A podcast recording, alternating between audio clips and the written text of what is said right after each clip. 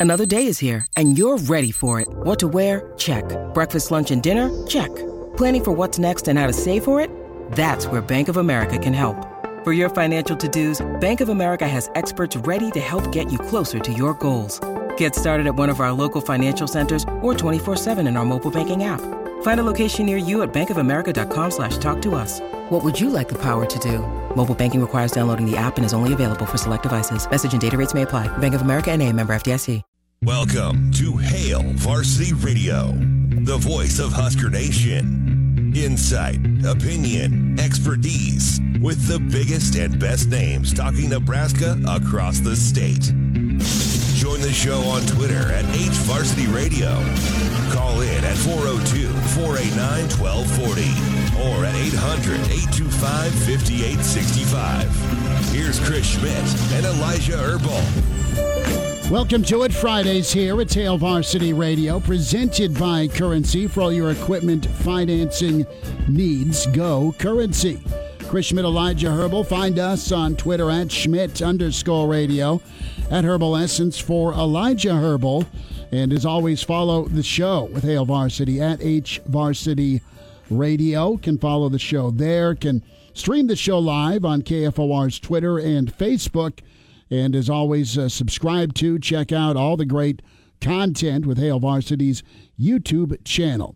Numbers to get in 402 489 1240, 402 489 1240, or toll free where you hear us across the Hail Varsity Network 1 800 825 5865. Uh, can email the show chris at hailvarsity.com. Coming up, Jacob Padilla going to get us hoops ready for a monster weekend. Plenty of prep coverage before districts, Huskers and Maryland, all that goodness uh, this weekend at PBA. Coach Williams and company going to pack PBA tomorrow as well. And so we'll get there. Uh, in hour two, we'll spend time with Bill Dolman. Pride of Fairbury is on a bit of a road trip. He is going to see his long lost pal, Mr. Bruce Springsteen, tomorrow in KC. So no video with Dolman today, but we will get a phone call probably from the Power and Light District. That is my guess. So Bill Dolman there, Brady Oltmans. Brady's been just killing it, per usual, with uh, his off-season breakdowns, his recruiting coverage, and uh, we'll talk with Brady coming up. And then a weekend preview, some futures if you're into college basketball. Purdue got smacked on the chin last night, but overall, are they a favorite? What do you like about Kansas? Let's start thinking here about the NCAA and some futures bets. Danny Burke with us from VSiN Sports Network to get all that laid out. You have the phone numbers, you have the email, you have the Twitter. Let's uh, get it rolling. Elijah, going to be a, a fantastic weekend. I know it's our first weekend without football. Don't tell Matt Rhule that. At 6 a.m., you got the tweet from Coach Rhule, and it was quote tweeted by uh, Hail Varsity, where the dreaded sleds, not the normal sleds you see uh, with snow covered surfaces, but the sleds you are used to well, get in shape with or continue uh, your athletic dominance come winter conditioning. Those sleds are actually the last thing that have made me throw up in a workout have been those sleds. Those things are brutal because you stack weight on top you of do, them. and you get and, and, then like and then they're they, are they are down lower to the ground, so you have to like kind of be in a, a bit of a half squat while you're uh-huh. doing it, and then you're oh, then you got to go forward. Yeah, yeah, no, those things are absolutely brutal. But then think about this: you're you're out there. It was five below this morning, and and you're out there doing work on Memorial Stadium's turf, snow covered with those sleds Rhule ain't joking around with winter conditioning, bringing the winter to winter conditioning, and and and then, uh, yeah, think about the guys who had to get the sleds out there and then bring them back. I mean, that's just part of the gig. I get it. And then you have the. Uh, the, the football team that's doing the work. Well, and, and then there's Rhule out there yes. just kicking it with his shorts and his parka. yes, I've never pulled that look off. Coach Rhule, good work, man. You had the stocking hat on and I got a kick out of it. But uh, from Blake Shelton to, to 6 a.m., he's uh, he's everywhere. But I, I love that look. I mean, it is absolutely about a mentality. Well, and it's about you- it's about showing the guys. It's about saying, yeah, th- this sucks. We're out here in the cold. It's a negative ten degree I'm wind chill type you. morning. Yeah. I'm out here with you, and I'm wearing shorts. You guys are all wearing sweatpants and stocking caps and hoodies. I'm gonna be out here with you guys, and I'm gonna be out here in shorts. Just to let you guys know. Hey, I- I'm right here with you. I'm, I'm suffering through. I'm not. I might not be doing the conditioning, but I'm suffering right here with you. We're, we're suffering together. Th- that's that's great. Suffering together. It's about building that brotherhood. That's what uh, we had Coach Campbell say the other day. Is about like that's what winter conditioning is about. It's about putting these guys through hell. So the adversity creates a, a shared brotherhood between the guys. And Matt Rhule's kind of jumping in there by wearing shorts and, and showing the guys, you know what, I'm going to be suffering too this morning, but we're going to be building a brotherhood together. there's there's a level of respect and camaraderie and support, right? That's developed when you strain and train through something like this. And I love hearing Coach Barnett's take on it because we've asked him about it. And yeah, I mean, it, it's it's the shared suck. it's what it is. What it is. And uh, once you get through it, man, you can look at each other and go, somehow, some way, we got through it. We're better for it. All right, and it's a like mindedness. It's it's a and that's been talked about too with who and why and where you've gone with this staff. Leads us into what we'll start out talking about today. We'll also hear from Head Fred Hoiberg, and we'll get into Husker baseball uh, a little bit too as they get going tonight down in San Diego. But uh, another part of the World Herald feature and their sit down with with Matt Rhule, and and you've lived this as Nebraska fans the last few seasons. From time to time, you experienced it as a Nebraska fan in some big games. That fourth quarter, quarter falter. You you are in the game. You either have the lead or you're tied. And the final 15 minutes, you get snuffed out. Sometimes by a large amount, sometimes by heartbreak, but it's still an L. There's been a few instances where Nebraska's been a fourth quarter hero, uh, but that's that's been quite a few years. And let's dive into the fourth quarter blues. Not to get all negative on a Friday, but it's it's a reality, and it, it has to change, and it has to change in the Big Ten. And you're not going to win every fourth quarter game, but it's time to start winning most of the fourth quarter games because that's what they're going to come down to, unless you just build a lead and then pile away uh, with ball control and physical play. And if you're a, a, Nebraska fan of a certain age, that's music to your ears because that's how you won ball games. It was the Fiesta Bowl against Tennessee. The last time Nebraska won a conference championship, the 99 season, uh, Nebraska ended up playing Tennessee for the 85th time, it felt like, in that decade. And they're down in the Fiesta Bowl. And Nebraska had three 90, three 90 yard drives. And it was I formation, it was some fullback trap. There were some big plays to help add up to the 90, but it was physical between the tackle football. It wasn't it wasn't it wasn't sophomore Eric Crouch running an option and just keeping it. It was Willie Miller, it was uh, Diedrich, it was uh, Dan Alexander. I mean, it was it was a steady dose of guys, you know, getting five yards after contact, and then once the fourth quarter hit, you look at the Orange Bowl national championship against Tennessee, where they're wailing away. Coach McBride's talked about it. Call the dogs off. You got an All-American Tennessee linebacker that's got got smushed by an offensive lineman and then tagged by a fullback as he's crawling off the field. Call the dogs off, coach. Threw his towel at Coach McBride, the white towel, throwing the towel in. That used to be Nebraska football. It can still be Nebraska football. And I know football's changed and it's different, but it still is about that war of attrition. And are you willing to and able to stand up to it? So here are some things that I think Coach Rhule's right on about. Uh, one is is being fresh. Your winter conditioning translating to better conditioning in the fourth quarter. That's not just a January, February thing or a spring football thing or a summer workouts in the humidity thing, but it translates to the mindset, physically being able to hack it, but also numbers. more of a rotation, more options, more depth. You hear coaches talk about depth all the time. It's very real. And case in point, do you have depth? Do you have a, a freshness your opponent doesn't have in the fourth quarter?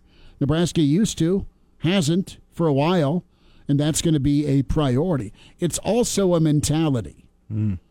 Are you comfortable being in a tight game? What's the pucker factor? Is it, oh no, something bad's going to happen? Or, oh yes, I'm going to do my best John Elway imitation and we're going to win this bastard here with a fourth quarter drive? What's your mindset? And too many times, too many teams for too many years saw it fade. It, it was the oh no moment versus the oh yeah, right? Now, Nebraska ended on the right note with hanging on in a tight ball game that got tight right? If it's a back and forth where it's it's a one score game or it's tied or you're trading leads, hey, those are those are a little different than than having to hang on, playing not to lose. Or even a comeback that falls short. I mean, you've seen all different instances, but with Nebraska football, uh, people point out, and, Mo, and Coach Rhule mentioned this. What was your your you know the the you're pointing the finger at the onside kick in Dublin the whole stadium wearing red once they put their beer down or went to go get a new one because they spilled their existing after the onside kick. That's the moment, man. There's a lot of cool plays that happened in, in, in 2022. There's some heartbreak that happened in 2022. And then there's the onside kick that it's its own category. The international incident. Yeah, the international incident. it's, it's its own category, and people point to it that derailed the season.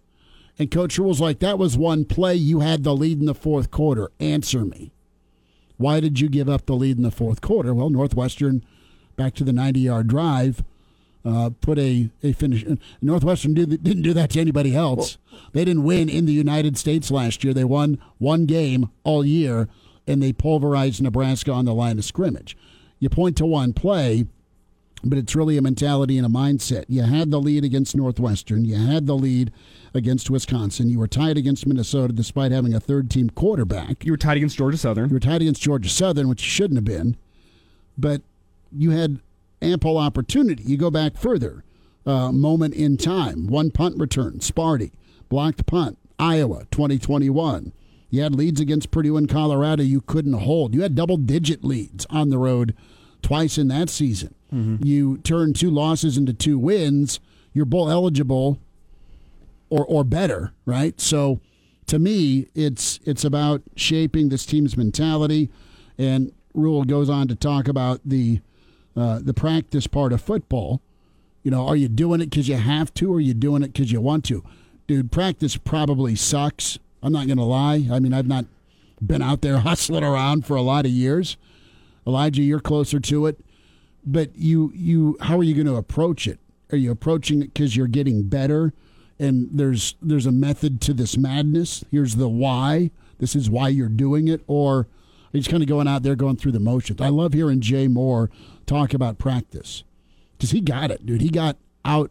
He got a lot out of practice. His his approach was was the right way to make you the best player you can be, to make Saturdays the easiest part of the week, and there's a real uh, sense to Coach Rhule. He wants an identity. He wants to be fast. He wants to be big uh, with his football team. But above all, just know it's going to be tight and it's going to be okay uh, when it comes to the fourth quarter if you're Nebraska football moving forward. And look at Nebraska if they can hold on to a lead or if they can go uh, break a game open in the fourth quarter, which I guess that starts right now with winter conditioning, spring ball, and, and summer conditioning.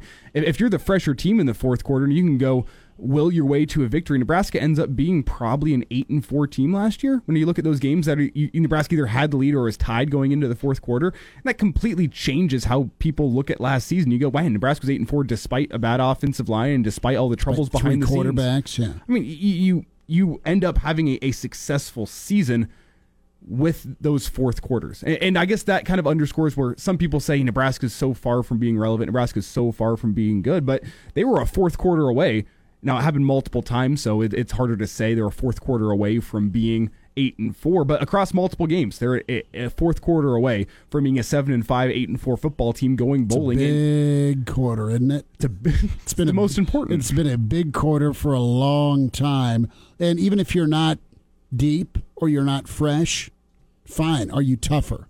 Hmm. Are you a tougher football team than the other team, than the other guy on the line of scrimmage? Well, I mean, and, look how Michigan wears away on teams. When, mm-hmm. when the fourth quarter rolls around, those those two three yard rushes in the first and second quarter turn into six seven yard rushes in the fourth quarter because you're the fresher team, and you're you the more physical it. team. How many beers did your old man crack open once that started happening? Well, we got him now. You know, TV timeout on on the field because there's three linemen down and they need to be drug off the field because they're they're they're physically and mentally exhausted mm. from the body punches. That is what Nebraska uh, was and needs to become again. The question is, how quickly can Nebraska become that? Well, they're starting the right way by freezing their ass off on a Saturday morning with sub uh, wind chills and those uh, those dreaded weight sleds out on the Memorial Field turf. I mean, that's the first we've seen of, of Matt Rhule embracing what he said in the opening press conference, which is we need to embrace the weather in which we play in. Mm. Well, this is the first we've seen it. yes, yes, they do. Hey, no sleeves, get out there. Get comfortable being uncomfortable. We'll get to some of your comments in the stream. Jacob Padilla going to join us from HailVarsity.com and magazine. Big weekend of high school action, some monster matchups in Nebraska goes for four in a row against Fear the Turtle. Hail Varsity on a Friday continues.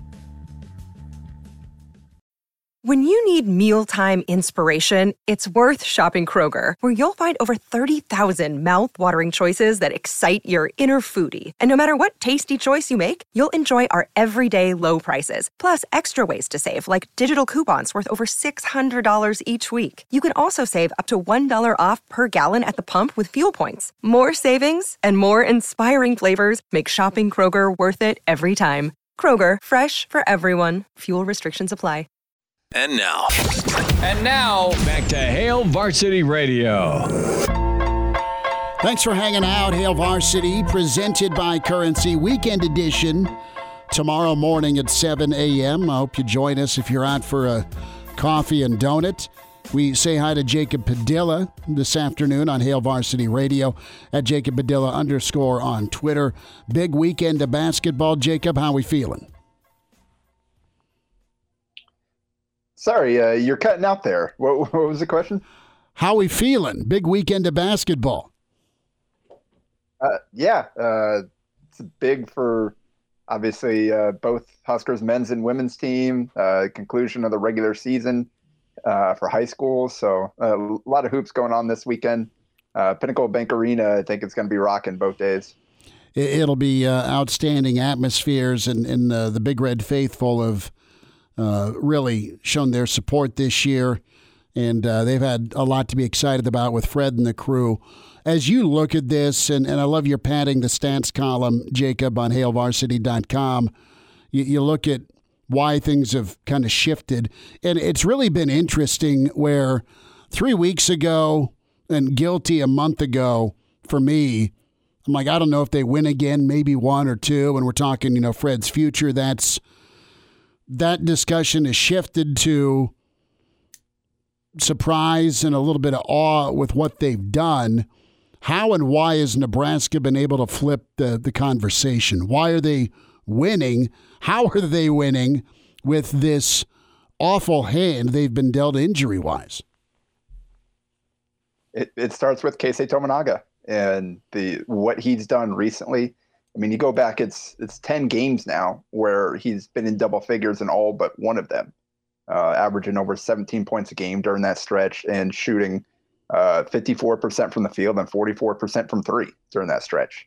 Um, he he's just been spectacular, and he's drawing like top level defenders now. He had Caleb McConnell on him for for parts of that Rutgers game, who's an All Big Ten defender, um, and was still finding ways to get shots off. And he's just become so smart uh, about back cutting at the right time, about popping to the open spot, catch and shooting. He's hitting some tough shots.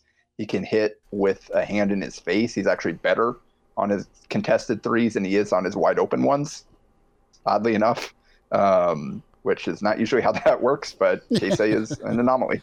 Um, so it, it, starts with him, and then just generally from that, uh, it's kind of it impacted the rest of the team, and with some other guys stepping up, and um, they've so they're the last four they've scored 70 or more. Uh, they've topped 70 in each of their last four, won three of them.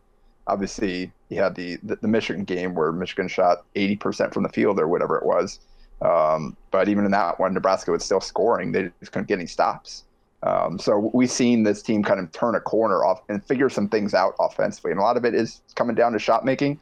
Um, they tweeted out earlier they've been at 35% or better from three in seven straight games now, shooting 39% overall during that stretch. And the volume isn't crazy outside of this Rutgers game, uh, which means a lot of it's probably just Keisei individually mm-hmm. more so than the whole team shooting great. Um, but that's a starting point. Uh, they've been much more efficient offensively, and that's I think again a testament to Hoiberg and his coaching staff for making the adjustments and figuring out ways to put these guys in a position um, to, to, play to their strengths and, and, to carry the team. Where now uh, we, we, talked about how they uh, changed the, the identity of the team, focused on winning with defense, uh, hustle, grit, all that type of stuff. And then you lose the two guys that made that possible. And now you got to find a different way. They had the, the four game losing streak starting with that Penn State game when when Bandoumel got hurt, as they were trying to figure out, all right, what do we do now? They, they were the defense fell off a cliff during that stretch, and they still couldn't score. Now uh, the defense still isn't great. Like they they they just physically aren't equipped to to get stops at the same rate that they were previously. But their offense is better now, and they're giving themselves chances to win games. Starts with Keisei, but other guys have been better as well. And then that, that Rutgers game, I think, was what Hoiberg thought this team could be offensively, with everybody doing what they're supposed to be good at. With CJ Wilcher getting out there, mm-hmm. hitting five threes, which is a career high, but um, hit 17 points, knocking down some, some big shots. Keisei hitting shots as well, doing what he's doing. That space is a floor, and now you've got Sam Griesel and Derek Walker, and those guys have room to go to work. Whereas they're not getting collapsed on every single time they they put the ball on the deck in the paint. Um, so the team is just working to, together better offensively now with guys doing what they were brought in to do, and we're seeing the results. Jacob, when you look at the past week and a half to two weeks for Husker basketball, has this resurgence been more a credit to what Fred Hoiberg has done in the coaching job that he's been doing, or is it more down to the players being able to step up and, and accept the roles that they were given and being able to knock down some shots when it matters? It yeah, there's definitely a, a lot a large part of it just in rewatching these games. Guys are hitting shots. Um, uh, like going back and watching previously earlier in the year, like I don't know how many really good looks that Emmanuel Bandoumel got and was still shooting 23% from three or whatever. Just couldn't get him to go down for whatever reason and that's a big part uh, part of why they were struggling the way they had. And obviously, they they were better, but they still weren't winning um, a, a, enough games to be happy about. Um, now, I mean, again, Keisei's been great these past ten games or so. CJ Wilcher just had a great game. Um, Sam Sam Hoiberg has been really solid. We've gotten some good games out of Jamarques Lawrence. Um, just guys are hitting shots, which makes everything else easier it's easier to, to play defense when you're not turning the ball over or missing a shot at the rim and giving them runouts. Um, you have a chance to get back and set your defense and then um, give yourself a chance to compete uh, on that end versus giving up easy buckets all the time. Um, offensively, again, the spacing just makes the game so much easier for everybody outside. And I think Fred said today, um, like wasn't necessarily he didn't completely change their schematics or anything like that. It's they're playing with better pace. They're, they're cutting hard. They're they're screening well. Um, all those little things, and, and then guys are, are, hitting shots. So now they're playing with confidence. So it's all those little things kind of come together. And Hoiberg and staff mm-hmm. deserve credit for kind of coaxing that out of the, the team uh, and putting guys in positions to get these shots.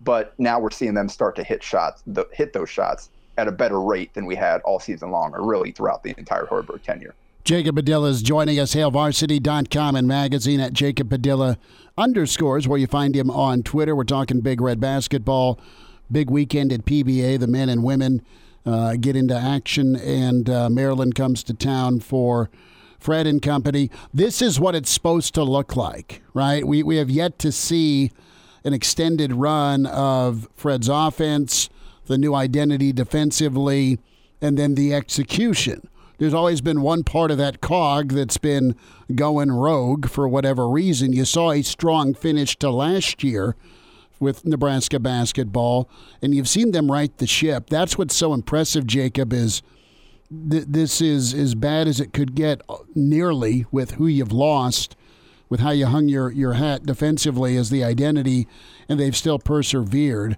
Spend a moment here just on the, the vibe from the team with with Coach Hoiberg and, and just this chemistry and camaraderie. The buy-in's very, very high. It needs to be, but they've gone through so much over the years, quite honestly, that it's it's really fascinating to see it pay off for them despite all the ups and downs. Yeah, and that's like in past three years we've seen we've seen him get exasperated at different points with combination of just the results, the way the team was playing, uh, just things not working. We haven't really seen that at this point. Even when they, they've been lost, he's been he's been pleased, at least publicly, with the effort and the teamwork and all that type of stuff um, that, um, that, that are so important to building the foundation for winning. Um, they they maybe weren't always executing at the highest rate. They weren't getting the shots to go in. They weren't physically uh, winning on defense uh, all the time. But uh, Hoiberg was happy with the way the guys were working, the effort they were giving in in the games and in the practice court. Um, and I think that's kept the vibes pretty good all season long, even when uh, they, they went through some rough patches. And I think this recent stretch kind of illustrates that the most, where you do, you lose two key guys that meant so much to the team. You lose four games in a row. Like we were talking about, this thing, the wheels could easily fall off this thing. And then that's when you were wondering, all right, where does this leave Hoiberg? Where uh, bef- before the injuries, you felt like, okay, this is this is on track for him to come back next year and uh, we'll see kind of what he can do in the offseason to build off this and add to the roster. Then you wondered the injuries happening, like, uh, what does this thing look like if they if the wheels fall off, they win maybe one more game and that's it. Um, things start to splinter. Well, that hasn't happened. Not only have they won what three games since then, um, but they're, they're uh, but they're they're playing better.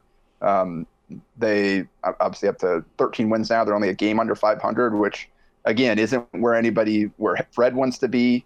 Um, I don't think anybody's happy with kind of where this is in year four, but from where it was the last three years, it's a significant step forward and could point towards maybe something happening here and um, building building to the future and all that. I mean, obviously, losing some of the guys is going to make that hard. Like they, there's still a lot of work to be done to, to capitalize on whatever momentum that they've managed to, to create here in the stretch. But um, yeah, the guys have continued to work, and I think that's a testament to the leadership. Guys like Sam Griesel and Derek Walker to kind of keep this team together after losing those guys and going through that losing streak to to get that win at, at, against Penn State to kind of get these get this little recent stretch uh, tipped off, and then to come back after that Michigan game to to be down by 17 to rally to win that Wisconsin game and then that Rutgers game, they controlled that game for the majority mm-hmm. of it. They they kind of pulled ahead.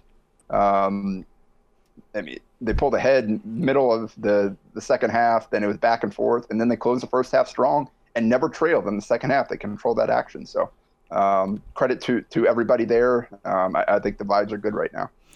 Jacob, uh, we've got uh, about a minute or so before we got to step away. I want to uh, just get a quick take on Millard North, Bell West. I had a chance to see Millard North for a second time, and they're incredible. And I've also seen Bell West. They they show down tonight at the um, Thunderdome. Uh, how how big a gap is there? I know they'll they'll play for a second time tonight, but uh, is is there just a different tier that West is on right now? to this point, that there definitely has been. Uh, even a team like Gretna, who was number two before Millard North beat them, um, they, they pushed them as hard as anybody has all year, and Bell West just flipped the switch, and that thing was over. Southeast, kind of the same thing. They mm-hmm. they they had a lead. They, that thing was close, and then what, like a 21-0 run or something like that. To, That's what it was. yes. Game. yeah. I just saw the uh, the the update middle uh, middle of the the the, first half or whatever, and then saw the halftime score. Like, oh, well, okay then. but uh, that's, that's what they do. Um, they they're they're a complete team. Yep. So good defensively, and when they get off, hot offensively, um, then that th- th- it's just not really much anybody can do at this point. Hold that thought. More preps with Jacob Padilla on the way.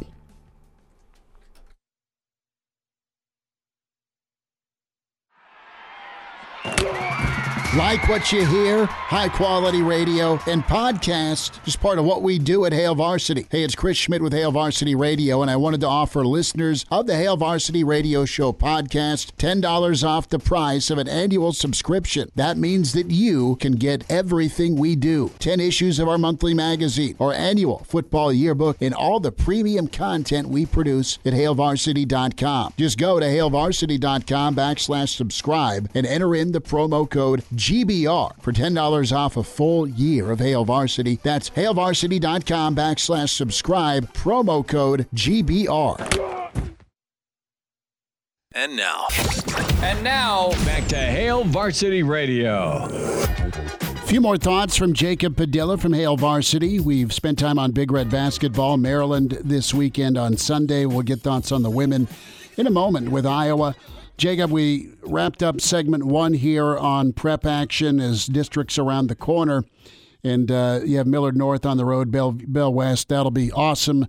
I'm sure you're going to be uh, all over that. I wanted to get your thoughts real quick. I'll have it tomorrow night locally here. Gretna and Southwest. I've seen a lot of Southwest, and uh, they are highly talented and gave up 62 first half points to Millard North, which was just uh, it was just gorgeous basketball.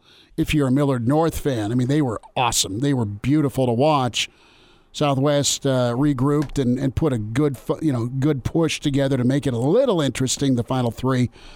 Southwest, we'll see where their season shakes out. It's a tough close for them. But give me a quick thought on on Gretna and, and this game tomorrow night as they head to Southwest.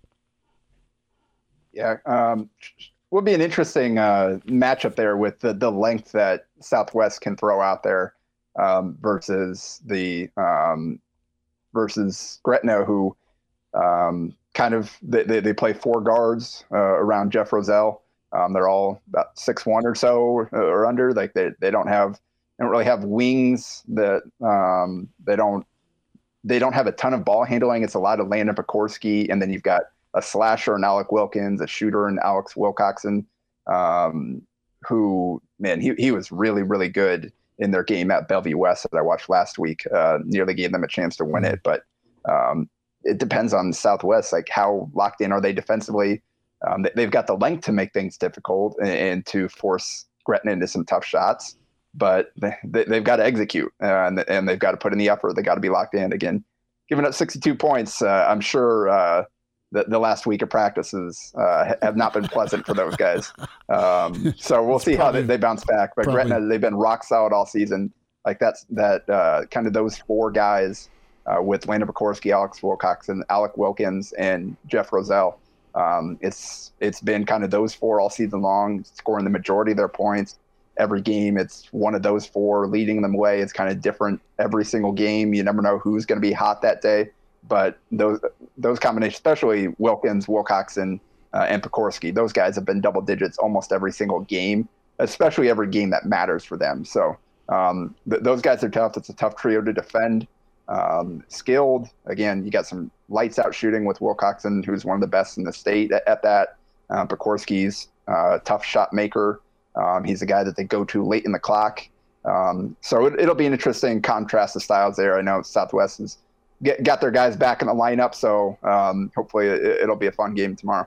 Jacob, I'd just like to note quickly with that Millard North and Lincoln Southwest game, those teams combined to average six points per minute in the first half, which is just ridiculous scoring numbers. Jacob laughs just because that that's so absurd. That's bonkers. I ran out of ink with my score sheet. I, I, did. Yeah, but Jacob, before we get you out of here, I want to talk Husker women's basketball. They got a big matchup tomorrow with Iowa. I've seen that there's already, I believe, uh, over 12,500 tickets sold for this game, which would make it a women's basketball attendance record for Pinnacle Bank Arena. And with Caitlin Clark coming to town, I don't think that's uh, too shocking to hear, especially with Nebraska's bubble status. So quickly, can you just tell us what's on the line with uh, with Husker women's basketball tomorrow? Yeah, that that that loss at Minnesota was super damaging uh, both from their resume standpoint and from just kind of the momentum leading into this game. You would have liked to get that under your belt to to come in feeling good uh, with a really really talented Iowa team coming in. Obviously, Caitlin Clark triple double every single night can go for 40, can go for 15 assists, um, can beat you both ways. And then you've got Monica Czinano, who is just a beast inside um, to kind of balance that out. So uh, with shooters around them, so it's it's it's a really uh, tough team to stop. It's a team that, uh, if you like offense, again, if you were a fan of that uh, Millard North uh, uh, Southwest game, then I think you'll probably be a fan of this one. Nebraska's got to find a way to defend better than they did. Like you can't you can't give up 90 points to a, a Minnesota team that have been struggling. So I have no idea what to expect from Nebraska at this point. I, I just uh, slacked uh, Drake Keeler, our women's mm-hmm. basketball writer, after the game. This team does not make a lick of sense after that Minnesota loss. Mm-hmm. I, I, I don't know what to expect. You had Jaz Shelley going off for 37 in that game. Uh, we know she's capable of some, some ridiculous stuff. Um, and they're going to need it because uh, you know Clark's going to be getting those shots up. Uh, mm-hmm. He's going to. Uh,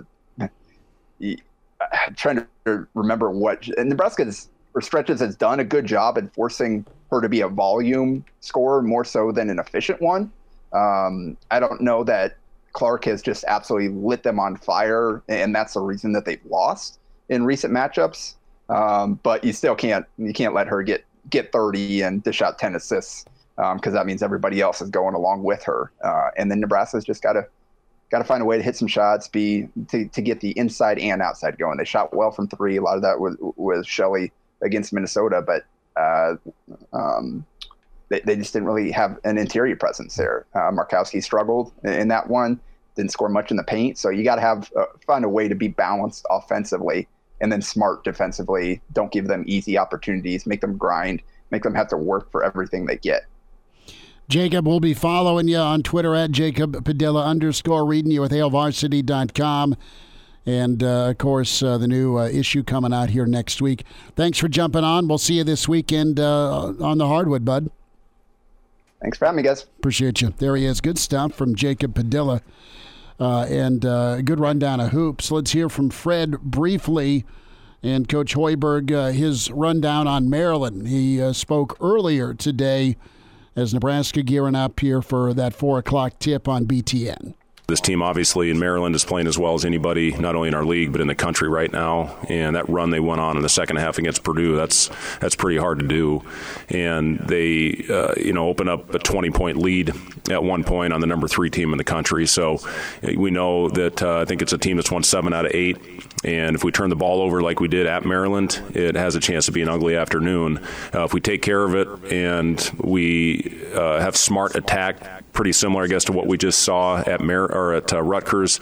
We're going to have a good chance in this one, but you know, there's a lot at stake, obviously, for our team right now, and we just have to continue to go out and play for each other, play the right way, and value every possession. That's going to be a huge key uh, in the game uh, on Sunday afternoon. So Fred gets what the formula for success has been. Let's hear from Fred. He was asked earlier today you know what's at stake? Does your team kind of see where they're at, what they could round out to be, and that's postseason basketball? Who'd have thought? Uh, Fred answered that question here. Has that been a conversation in the locker room beyond uh, the end of the regular season? Yeah, I, I, don't think I have to have those conversations with the guys. They know they know what's at stake. They they know uh, you know the the quality of basketball that we're playing right now. you know, we're continuing to improve with our young players. Um, you know, basically with the new system that we've implemented since Emmanuel and Juwan have been out of the lineup, and, and we're just continuing to get better every time we step on the floor. But you can't step back and take a breath and take your foot off the gas. You have to keep doing the things that are making you successful. And I, am confident we will. I'm confident that our guys will continue to play with great effort. And that's all we can ask of our team. If you come in the locker room after the game and say you were the harder playing team and hopefully the more together team, um, you know, then the chip, let the chips fall where they may. But, you know, it's, it's a group that has continued to compete, continued to prepare. And, you know, we get two more days to get right for, uh, for this game on Sunday. Good from Fred. And uh, final thought with Hoiberg. Bill Dolman coming up in 15 minutes. Brady Oltmans Hail Varsity, presented by Currency. And now. And now, back to Hail Varsity Radio. One final time this hour, it's Hail Varsity Radio. If you're just finding us on the AM dial in Lincoln, it's now 1240. You can still hear us on the AM in Omaha 590, uh, Kearney Hastings, Grand Island, 1460, 1550, News Talk 900, Columbus, AM 900 and 1015 FM. Lincoln. Stream the show. Catch us on the Hail Varsity YouTube channel uh, do that and enjoy. So, uh, can can hey, if you're so brave, see our beautiful faces to go along with the, the voices. Let's hear a little bit more from Fred Hoiberg. We we just heard as we wrapped up uh, that last segment with Fred on the the situation Nebraska's in, from spoiler to maybe a postseason basketball team. Who'd have thought? Go ahead and, and let yourself go there. If you're a Nebraska basketball fan, you've earned it. This team's earned it, but there's still work to do. They know that. But you have a great resume building chance on, on Sunday You with do. Maryland, who just took down Purdue, the top team in the Big 10 and they, Mm-hmm. they took them down convincingly. And I think we spoke yesterday on the show about how this Maryland team has been pretty different at home versus on the road this season. That's why this game seems so potentially huge for this this Husker basketball Sure. team is Maryland did what they're supposed to at home last night, and that's that they've been phenomenal all year. There, they take down Purdue, and now let down spot going to Pinnacle Yes, Bank Arena, where Nebraska's been great. the, the, the turtle's going to put his feet up, pat themselves on the back, feel fat. You hope. you hope if you're Nebraska, they come in and they're not. They're clearly not the same team. But uh, last part from Fred here on this uh, final stretch. And right now it's it's one at a time. It's a weird schedule. I mean, we played so many games in a short amount of time, and then we had to take two days off, which I don't love, but we had to by rule. And you know, we get another week after this one before the next game, so it's not an ideal time to get a bye week just with the way we're playing right now. Uh, two games in whatever 12 days or whatever it is. Uh, but you know, it is what it is. It's the schedule that we were given, and we just need to continue to do the things that are making us a solid basketball team right now. They are. They've bought in. They've been comfortable. Um, just an email in from uh, Nick. Uh, I cannot repeat what he uh, called me, but he's wishing a happy birthday. okay. I think whenever you, you come with the uh, the nice message like that, you have the right to to, to call you a mean name. You know, that's kind of Sure. that's that's, that's kind of how, how how dudes work. Is I- it is. It, it- it is. It, it's a term of endearment. yes, yes, yes. It's pretty good. Uh, yes. Someday we'll have jerseys and T-shirts for uh, our golf team name, but uh, never ever to be uttered on air. You'll have to tell me off air. I'm, Oh, I'm uh, curious now. Yeah, you know, I know you are. I know you are. Bill Dolman is, uh, you know, I think Bill's probably. What's the right attire for a Springsteen show? Forty years ago, it's probably a tank top uh, or some sort of uh, popped collar or leather, so he could dance in the dark. Boss is good stuff. Dolman's on assignment, shall we say? to see Bruce Springsteen down in Kansas City this weekend. So we will run him down, get his take on some Husker football thoughts. Husker baseball gets rocking in San Diego uh, about 8 o'clock our time. And uh, Emmett Olson, man, going to get the ball, and we'll see where Nebraska's offense can can start. Hour two's on the way with Hail Varsity. Hey, it's Schmitty. Want to tell you about a fantastic opportunity to work for a rapidly growing company that also enjoys the benefits earned with having competitive, stable history of work over 20 years. FSC. The FSC Edge. It's a leading technology innovator serving governmental agencies. Expert services helping worldwide patent offices meet strict processing and publishing timelines while delivering exceptional quality. They support some of the world's largest patent offices throughout the U.S. and Europe. That includes the European Patent Office, the German Patent and Trademark Office, and the U.S. Patent and Trademark Office. The only group of companies worldwide to provide such support to all three of these agencies. Working at FSC, you have a chance to work with fun people with great attitudes and learn about patents. You're not on the phone, you're not customer facing, it's casual dress, and the work environment, it's a new environment with over $2 million in improvements. You have access to generous benefits packages, company support for health and wellness, and you do impactful work work on a national scale. Make a difference. Their team's constantly growing, and they're always looking for new people to join their mission. Check out what's available today at fscedge.com. Welcome back to Hour 2 of Hail Varsity Radio, the voice of Husker Nation. Insight, opinion, expertise, with the biggest and best names talking Nebraska across the state. Join the show on Twitter at HVarsity Radio. Call in at 402 489 1240 or at 800 825 5865. Here's Chris Schmidt and Elijah Herbal. Tower 2 at Hail Varsity, presented by Currency. For all your equipment financing needs, go Currency. Football on his mind, but more so. Bruce Springsteen is in Kansas City to see Bill Dolman. We say hi to the pride of Fairbury. Bill Dolman at Bill Dolman on Twitter. Billy D, uh, back in a hotel. I see. How we doing? You're muted, my friend. No, he's not muted, unfortunately. I'm not sure. Ooh, his mic. Uh oh, something's going wrong with Billy D's mic. Bill has a hammer out and is going to go wage war in a moment. It's got to be something down in those settings with audio, Bill, just to, to help you Uh-huh, out here from behind that's the awesome. scenes. see if see if that helps you out. So we we we 20 second timeout for Bill Dolman. He's going to scream at his team. he had the lighting set up so perfectly too. I saw him working on. it. He had the cell phone right and the laptop right, and Yeah, I mean it was it was good to go, and uh, we were just going to phone. And do we have you now?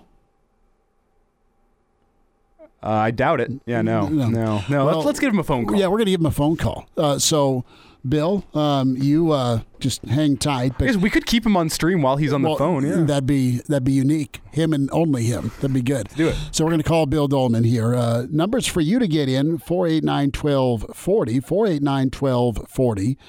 Numbers to dial up here on Hail Varsity Radio. Brady Oltmans going to be with us. He's been uh, doing great work running down uh, the different uh, options at some of the positions on offense and defense for Nebraska. We now have him, I believe, or not. Do we have him?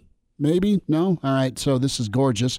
Bill Dolman with us. But uh, yeah, he's down in KC to see Bruce Springsteen. I'm anxious to get his take on uh, Nebraska's fourth quarter misery and how that can be different. Uh, let's go to Bill Dolman now. Uh, Pride of Fairbury, thanks for working this out with us. How you feeling, man? You've seen the boss a few times, and the boss has seen you a few times.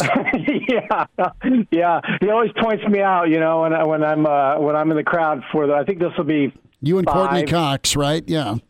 Yeah, I think we're I think we're at five now or so. So I assume he's in town because when I was driving into Kansas City, I saw a Spirit Airlines flight uh, land at KCI, and I assume that's how he probably travels. Sure. Spirit Airlines, Yeah. I'm sure. Good, good, good work. Hey, better than Southwest still.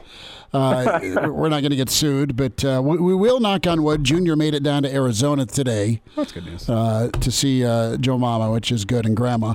But so, okay, uh, Springsteen's 73.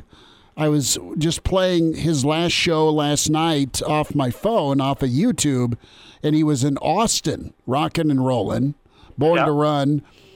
Is he pretty consistent with closing with Born to Run? What's his Oh, no. What's his encore it- go to? That's usually kind of toward the. I mean, that's like in the last set of maybe five or 6 Um, Tenth Avenue is usually in that mix. Rosalita's toward the end. Thunder Road. Um, I, I think he's closing with like "I'll see you in my dreams" or something. So, um, but it's always a great show. And for dude seventy three, uh, I've seen some clips. It should be another another great one. That's awesome. Bill Dolman with us. Bill, let's talk uh, Nebraska football. Coach Rhule continuing the uh, the interview rounds, and he really talked about the fourth quarter.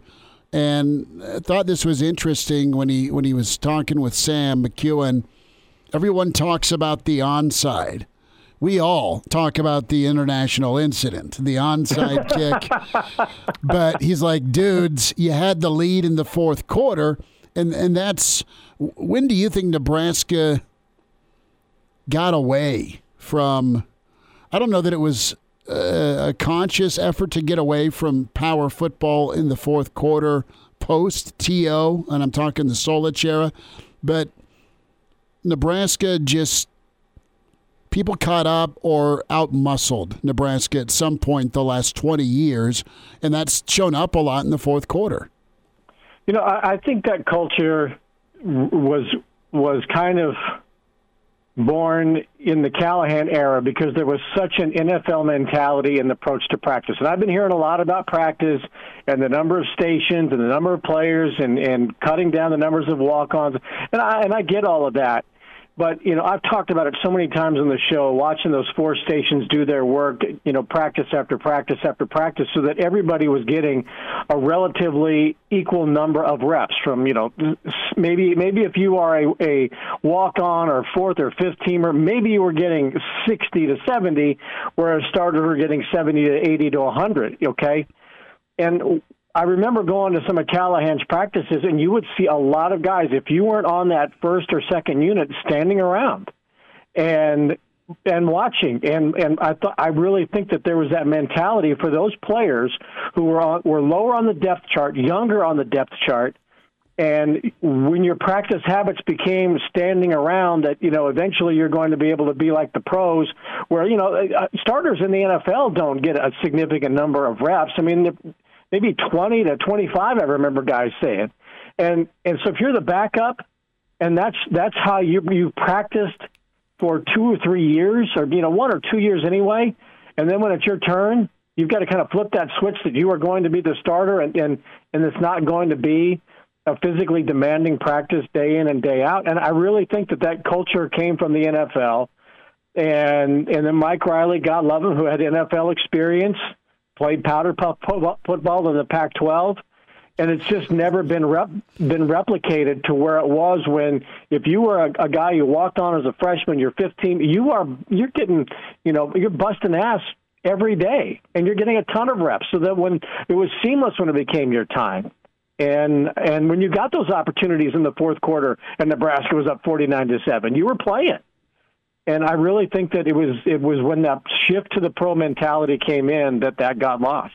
Well, but there was some years under Bo Pelini where that mentality was still around. Because I can think very specifically of, of some games, and this might not define the whole tenure, but that inaugural home Big Ten game against Ohio State where Ohio State jumps out on you, you really rode Rex Burkhead in the third and fourth quarter there to, to, to, get back into that game and eventually close it out. And twice against Michigan, you rode that ground attack in the second half. Uh, at home against Miami, you rode that ground attack in the second half. They, that was at least existent against Bo Pelini, but then it, went right back away un, under Mike right. Riley. And I don't think the Bo Pelini era ever quite reached the, the Tom Osborne era of, of fourth quarter physicality. I, I, I, totally see that point to you, and, and I think to a certain extent, people kind of forget the Pelini era, mm. you know, uh, because it was there was such a, a definition of li- the line definition between this Osborne and Solich era. Let's be fair to Frank you know, to when the declaration was made, we will not gravitate toward mediocrity. Instead, we will com- we will sprint toward it. Um, and you know that we needed to have certain a certain type of player. You know that was just it was you know Nebraska was producing as many NFL players in the 40 year uh, Devaney Osborne era, and uh, again Solich that we're producing as many or more NFL players as everybody else, and all of a sudden we're going to change. Uh, but I do think that to a certain extent that the Pelini era, because it was so volatile, and there were times where people would would you know kind of hide their eyes as to what was being said about Bo. That people kind of forget a little bit about that. There, there was great success with Pelini that was overshadowed by the off the field and the tantrums or whatever the case might have been. But I really think that the last 20 years have been defined by Callahan, Riley, and you know, and for whatever ineptitude Scott brought to the table that people didn't expect that, that you kind of forget that Bo was in there. I, yeah, Bill, Bo's teams had a had a toughness, they had a mentality, they had a physicality to them, but it just kind of gets lost in the in the other stuff. Well, I think that kind of shows that that maybe this turnaround for Matt Rhule, at least in mentality, might take as long, might not take as long as some national media folks seem to think, because Bo had that mentality of the team turned around within an offseason where Callahan's teams, as we've kind of gone over, didn't have that third quarter, fourth quarter physical grinded out mentality. And then Pelini's teams were able to get that within one year of him being on campus, and you saw the results come with that. So I think that might be all the evidence you need that that maybe Nebraska isn't quite as far away as some people seem to think now that Matt Rhule has taken the reins. And, and, I, and I don't think that's all on Matt Rhule to, to, to flip the switch. And, you know, I, in Rhule's conversation this week, I think it was in the World Herald, it, it, I think toward the end of it, there was a line that said, might take a while to get there. But I got to believe that there is a mentality within the players who are in the system right now who are tired of having the label of whatever, being a part, you know, not, not winning. You know, there, there ha- there's talented players in there. This is not a, a Temple turnaround. This is not a Baylor turnaround. And, you know, that article about the fourth quarter and being in games and all of those, as you read through you're going, oh, God, I remember that and I remember that. They have been close, right? At some point, that punt is going to go in the right direction the Illinois punter is not going to run for 48 yards on third and 14. At some point, that team is going to make the play that needs to be made, and maybe it's in the first quarter, maybe it's in the fourth quarter. But I got to believe that the that the talent is there and the hunger is there. That the players who who are ready for a fresh start and hear what Matt Rhule is saying, and the staff that's put that they're ready to turn that corner now.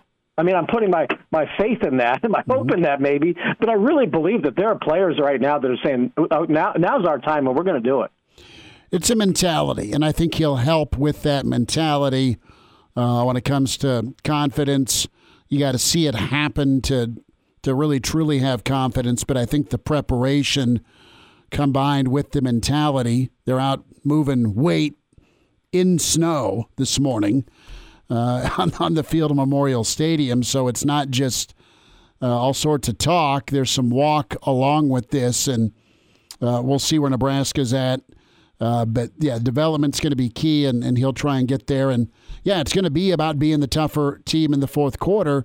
And also, uh, okay, so there's some instances you're not going to be the fresher team in the fourth quarter, but he wants to, to, to tweak that a little bit too, Bill, where there are more bodies that are going to be in. So if you're Ty Robinson, you've not already waged 70 snaps before kick, right. before it's the fourth quarter. But that has to come in practice. You know, all, there has to be a, a significant rotation yes. of players, and I kind of gleaned that from that article that you know there are going to be a lot of reps to be given. Whatever Monday, Tuesday, Wednesday, that it's not going to be a lot of standing around. Yeah. That that players are going to be prepared to play, and you know, as much as I dislike recruiting, that uh, I, I dislike the four fingers in the air for the fourth quarter bit that we see all the time. You know, it's like it ought to be one and then it ought to be two, and then it ought to be three.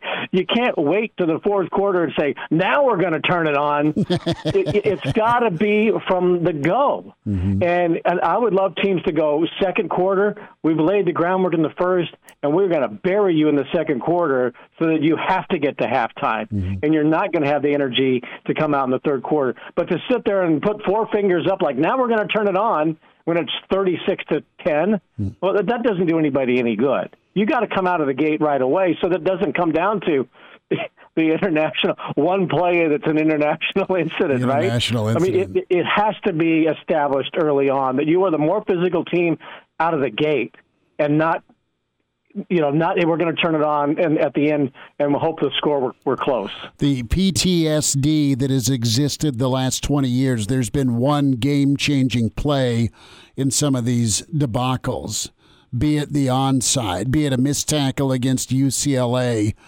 by uh, Randy Gregory, okay, where you're, you know, you, this is the Bo era, but the UCLA goes on a wooden esque 38 to nothing scoring run. Okay, in in the um, the, uh, the the all black alternate uniforms. It's not the the blocked punt against Iowa that sparks things. It's it's one play that has kind of flipped the oh no here we go again uh, for this team in in different eras of different coaching staffs.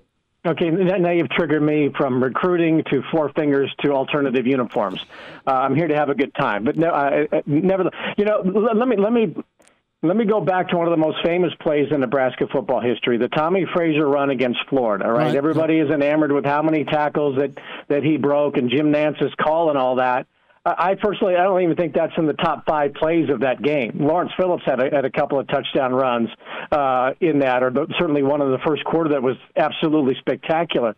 But Tommie Frazier's run came in the fourth quarter when Nebraska had beaten the hell out of Florida for three quarters. Mm-hmm. I mean, that game was over at halftime.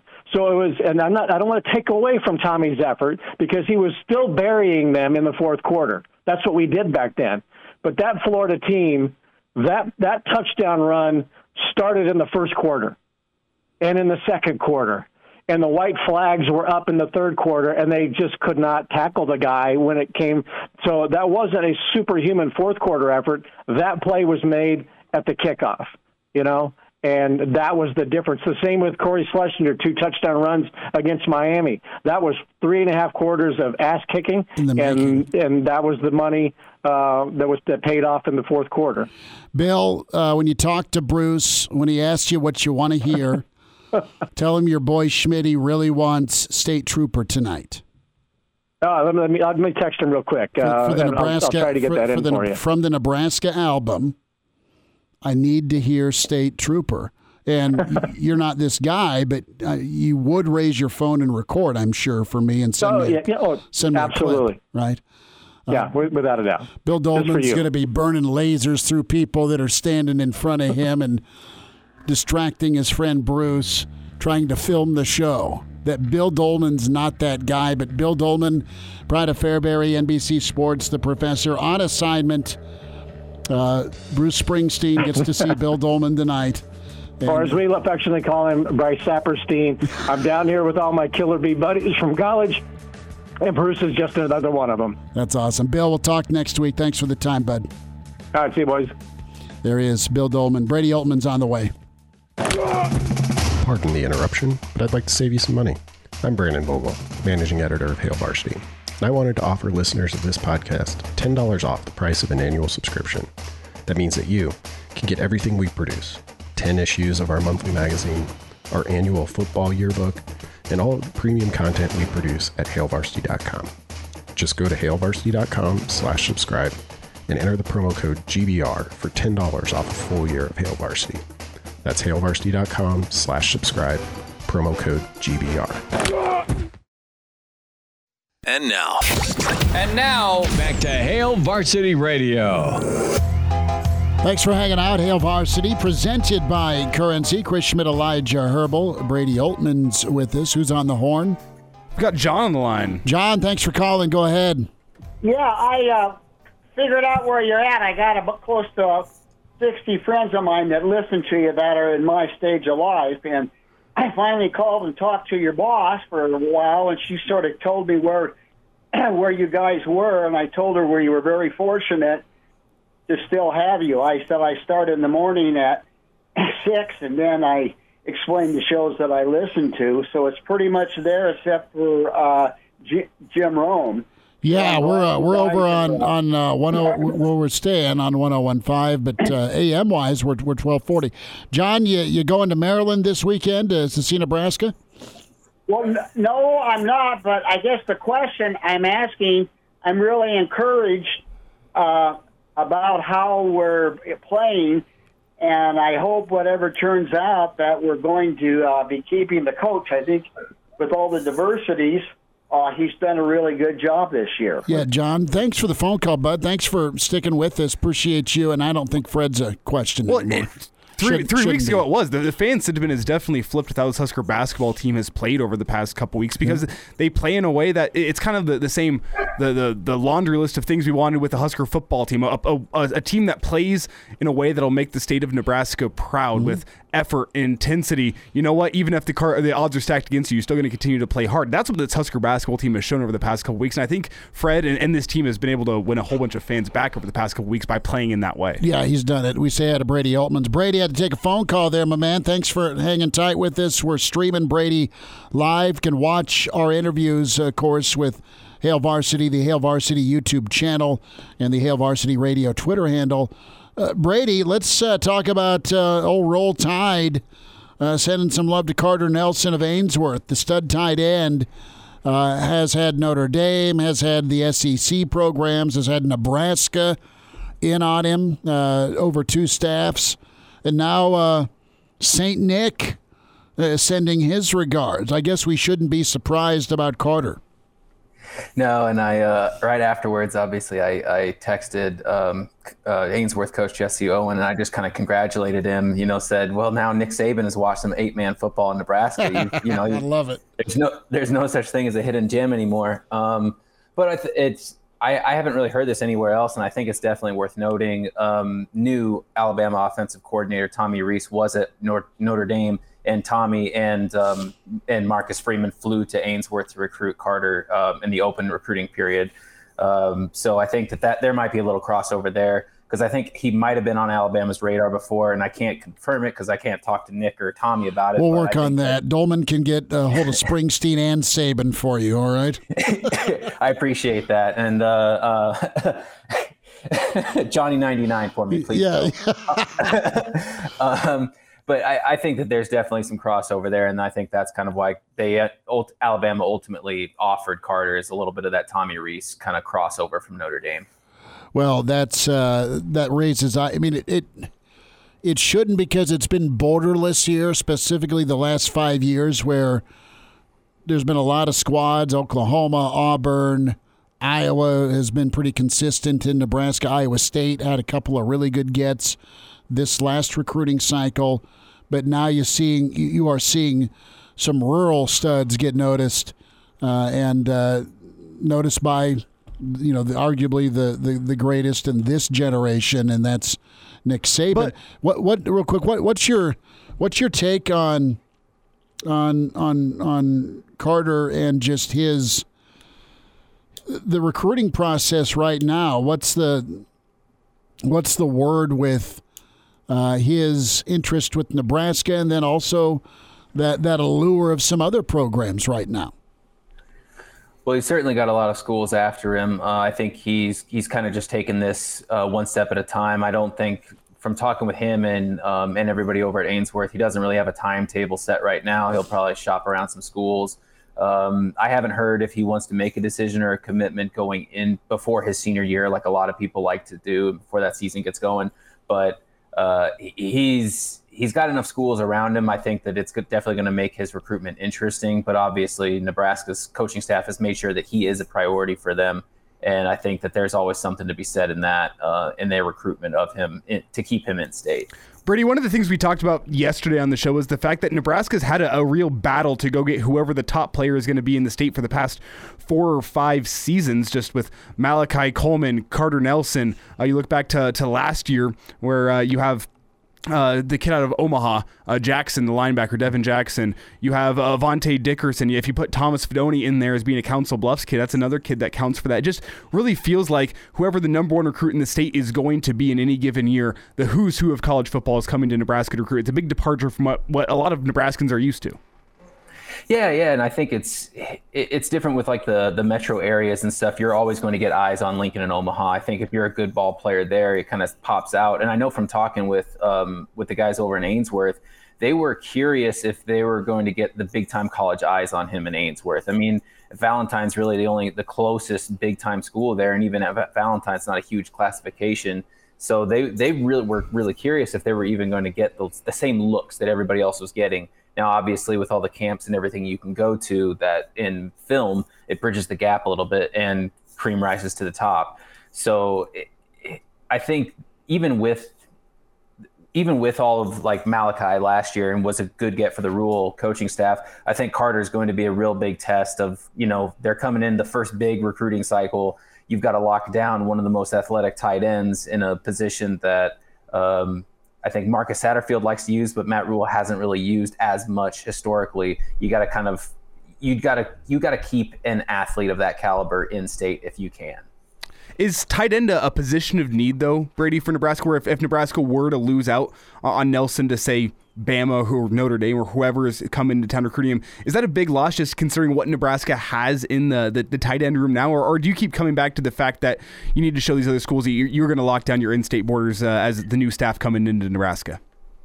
Uh, I wouldn't I wouldn't classify it so much as a position of need, although I think that they would like a young incoming freshman tight end. I think a lot of it is is that this Rhule coaching staff is really they're really adamant about moving moving players to different positions to where they fit best. They want to recruit athletes, speed, size, skill wherever they can.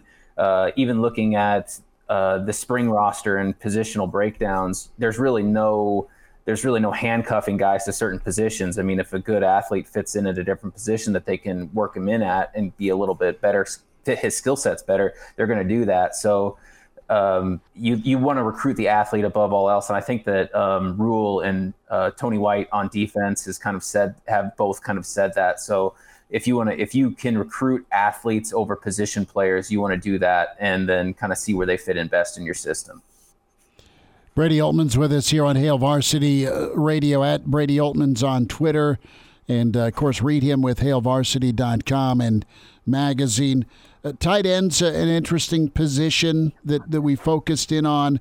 Brady, you look at some of the numbers and projected bodies. Uh, tell me a little bit here about the the wide receiver room uh, and and you know we talk about Alante Brown being uh, a, a, departure here. You've got Billy Kemp, that's maybe your new pace car, so to speak. I, I, want your thoughts on on moving forward, how that receiver room could shake out, and um, what what some of your prospects or interest level is here. Who are some guys you're watching moving into this spring session?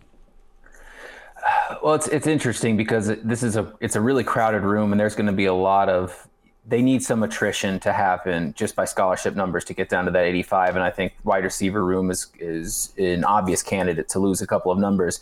Now with Alante, from what I've heard, he's he, he's not out of the fold entirely. I think that that could be a situation where if he wanted to come back, I think this coaching staff might might welcome him back in. But I also think that he he wasn't a shoe in candidate for big production. Uh, you mentioned Billy Kemp. He he could be a pace car, but they've spoken very highly of him being a return guy, mm-hmm. that explosive kind of uh, return return man. I'd almost imagine at this point him with Tommi Hill because he's he's clocked into some big measurables that they've measured already this spring and during winter workouts. Um, the the ones that it, it might be a cop out, but the ones that I'm excited to see are like you know Malachi Coleman, um, incoming wide receivers. Where where do they rank in terms of development because the Rhule coaching staff likes to develop. That's that's you know they've made their bread and butter on it versus um, the talent that's already at Nebraska. I mean, Matt Rhule has said before the previous coaching staff and Scott Frost did a good job of talent, uh, noticing talent, developing it was kind of where they they faltered in recent years. So I'd like to see kind of where they're identifying talent that comes in. Where is that up against you know guys who have been in the system in the college game for a couple of years now? Do you think yes or no? Do you think Nebraska's a tough football team, physically, mentally? I, I think those guys who have been around for three years, I think you have to be tough. Mm-hmm. I mean, you're you're playing on a team that hasn't made a bowl game in six years, and you're uh, for the large parts of an entire state, people look up to you, and you haven't fit their expectations. You know, whether deservedly or not. You you're the butt of national jokes after you lose to Georgia Southern and your coach is gone. A lot of these guys haven't had the same positional coach every single year that they've been at Nebraska. Well, they've had I mean, four. yeah, yeah. Like it, it takes it takes a little bit of callous, you know, to get to where you are now to still want to push it. And then when Rhule comes in with this new coaching staff and his winter workouts, they're pushing these guys, kind of saying this is going to be the new standard and it's going to take a lot of hard work. And if if you know you've got you got to be prepared for it. We saw this morning with the winter workouts, you know, in the stadium and pushing sled. Like this is, you know, this is the standard now. And and if you're not tough, you're not going to last right now. Elijah was out there doing snow angels in the north end zone. That's not true. I, I, I don't think it's contestable just... that these guys are, are, tougher than you and me. I think the question oh, is, is, is are, are, are, they tougher than Michigan? Are, are they tougher than the, the, who's who of the Big Ten? Tougher than playing? Sparty in the in the fourth quarter. Yeah, that, that's that's that is the question because that's the result hasn't shown uh, in, in the form of a win, and and that's got to be demoralizing to them. Brady, about uh, 40 seconds here. What's coming up from you? What are you working on this weekend?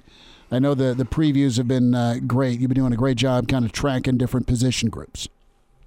Yeah, just um, keep plugging away on some of the positional breakdowns. We're doing a quick look in at all of those um, going into the spring. Um, and then kind of doing a little bit of seed work for some stories down the line, just kind of looking at what uh, what's going down the pike and how the, the spring game and spring season might end up looking like for Nebraska. That'll be good. Brady Oltmans. Find him on Twitter at Brady Oltmans. Read him with HailVarsity.com and magazine. And he'll be tracking all things uh, Big Red this weekend and maybe get a picture of a corgi or two uh, in the winter weather. Brady, we'll see you this weekend. Thanks for a few minutes, bud. Appreciate you guys. There he is. Good stuff from Brady. Quick time out. Pride of Chicago. VSiN Sports Network. It's Danny Burke with some future basketball bets for the tourney. And now. And now, back to Hail Varsity Radio.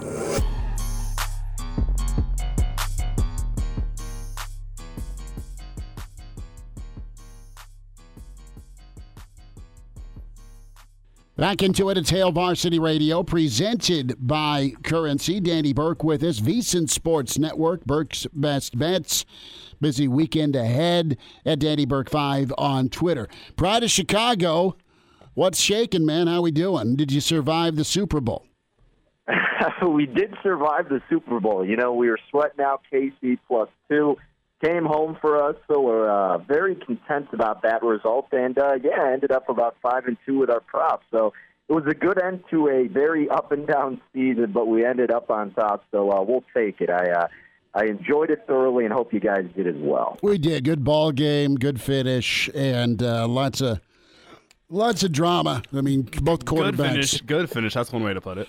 Well, what I'm saying it was 38-35. It wasn't 65 Competitive to, finish. 65 to 7, all right? so, uh, Daddy, let's uh, look at college basketball. We're just a few weeks away from selection Sunday. Who do you like for for maybe a strong futures play come March? Yeah, so honestly, I- I'll be pretty blunt about this. I think the strategy, because of how even keel, or I guess more like a parity fill type of field it seems, you may just want to wait until the bracket is released and then jump in on it. Now, I realize if you wait, you're not going to get as good of odds for some teams, but also some may not alter to the point where it's not worth betting. You know what I mean? Like if you wait, you could see their path and go, all right, maybe I missed it by a buck or two on the odds, but now I feel more confident in their path and their journey and their setup, and I think I can still make a good bet on it instead of kind of just you're not throwing a dart. I mean, you are, but not the sense of not knowing what their path is if you're doing it now. So that's probably what I'll do. But if I did have to make a few selections right now, I still think you're set up fairly nicely with Kansas. I know it's really hard to replicate, but the fact that you can get double digit odds with them right now, about 12 to 1 in a lot of shops, I just feel like by the time we get to the tournament, that number is not going to get there, and Kansas will take you deep enough to at least give you options to hedge out, cash out, or just feel confident enough that this team can make another run to the Final Four. So I don't hate the idea of investing in Kansas again. Not as many people seem to be on the same page with me as this one, but I kind of like Arizona as a sneaky team at 14 to 1. I just really like the way they play their offense, the pace and tempo they display on that side of the ball. I think it could be enough to catch them on a hot streak throughout the tournament, and their athleticism can put them over the top with some teams. We have seen the Wildcats disappoint us, or at least myself, in the past with the tournament. So, uh, wouldn't be shocked if it occurred again. But I do like Arizona a little bit at 14 to one. And then for a tad bit of a longer shot, I don't mind it. It's going to stink to say this on the air, Schmitty, but I don't mind Creighton at 25 to 1. Although I wish, I think in some spots you can, I'm just looking at one book right now. I think if I'm not mistaken, you could have got them at like 30 to 1. And if you can still get them in the 30 to 1 range, again, it's not me saying that I guarantee they're going to win or think they're going to win, but I think they could be in a position to go on a run. And then that number is going to drastically alter by the time we get close to the Elite Eight Final Four. But you'll be sitting on a 30 to 1 ticket and be feeling pretty dang good about your selection. So I think Creighton's a good enough team, especially offensively, to put you in that type of position to maybe give you some options with what to do with that 40 or pardon me 30 to 1 ticket. So those would probably be some of the three teams I'd consider. Look, I'd want to say Indiana, but man, their road splits are just killer. I, you can't really trust them in this tournament setting. And yeah, I think a team like Iowa State, also a team that thrives at home, can't really trust them on the road as much. So I don't see as much value with them. And for a really short shot, I feel like Alabama would have to be the play. They're incredibly efficient both offensively and defensively. And if they stay healthy and keep that rhythm going, I think they deserve to be recognized as the top team in the country. Danny, you, you mentioned Kansas to lead off that answer, but there's one problem with the Kansas Jayhawks, and that's that they'd be going back to back should they win this. And that's only happened, I believe, eight times in history with, with the NCAA tournament that a team's gone back to back. And it's been 16 years since Florida did it last. So is that reason to, to stay away from Kansas? Is that, you know what? We're due to have a back to back national champion. Which, which side of the coin are you on there? Yeah, I don't know. I really wouldn't freak out too much about it. I mean, certainly you have to be cognizant that it seldom happens, which that's the thing and the reason that I really haven't gotten invested with them at this point. But I also believe the fact that they've shown this consistency and have starting to pick it up as of late, looking like a powerhouse team again. Based on the price, it's probably worth an investment if you're looking. If, if you're like teetering back and forth, like ah, I don't know. I mean, you know, because of the history the trends, like this is a team that's good enough to do it. And again, this year in college basketball, we literally say it every year, but it's it's it's shaping up to be an insane March Madness tournament, and a team that has that experience, has the head coach that they do. Perhaps that would almost give you more leverage to wanting to back them because they've been in this type of position. And I get that they're a team that has some turnover, like a lot of the other top squads, but that culture has been instilled with them, not as much with an Alabama or a Houston. Purdue certainly choked last year. The Pac 12 teams usually fall to the wayside. So that's why I think Kansas, if you're going with some of those blue blood programs in college basketball, is a team at a double digit price that may be worth buying a little bit of stock in them. And again, it's not that you have to hang on to the ticket all the way. It's almost like if you get that bet, you're almost betting on them to get to the final four. I know you can make the bet to get to the final four, but my point is you can have that 11 to 1 ticket during the final four, and the odds that will be offered at that point will be like, I don't know, maybe plus 250 or 2 to 1, and then you can still look to make a profit that way. So that's why I think you can still put a little bit of stock into this Kansas team. Danny, we'll wrap uh, keeping with college basketball. Purdue, you mentioned how they stubbed their toe, blew up everyone's bracket a year ago. They're not unique in that. A lot of teams the last few years have done the, the dirty to you with your uh, with your bracket. Do you have more faith in Purdue this year because of what went down last year? They've got the big dude in in in Edey, and then they've got shooters all around him. They've not been immune to a, a misstep here and there, but overall, they've also won quite a few close ball games. Do you have more faith in Purdue this dance season? Yeah, in terms of comparing last year to this, to this year, I mean, absolutely. And the biggest difference maker, of course, is Zach Edey because he's finally realized how to utilize his big frame. Whereas last year it was like, all right, great, we got a seven footer. He'll sometimes be reliable, but now he finally is reliable. I mean, over 22 points per game. He's averaging a double double. And this is a guy that you can absolutely just keep handing the ball off to him down low and let him work his magic. Our team's going to scheme against it? Sure. Will he get limited to some degree?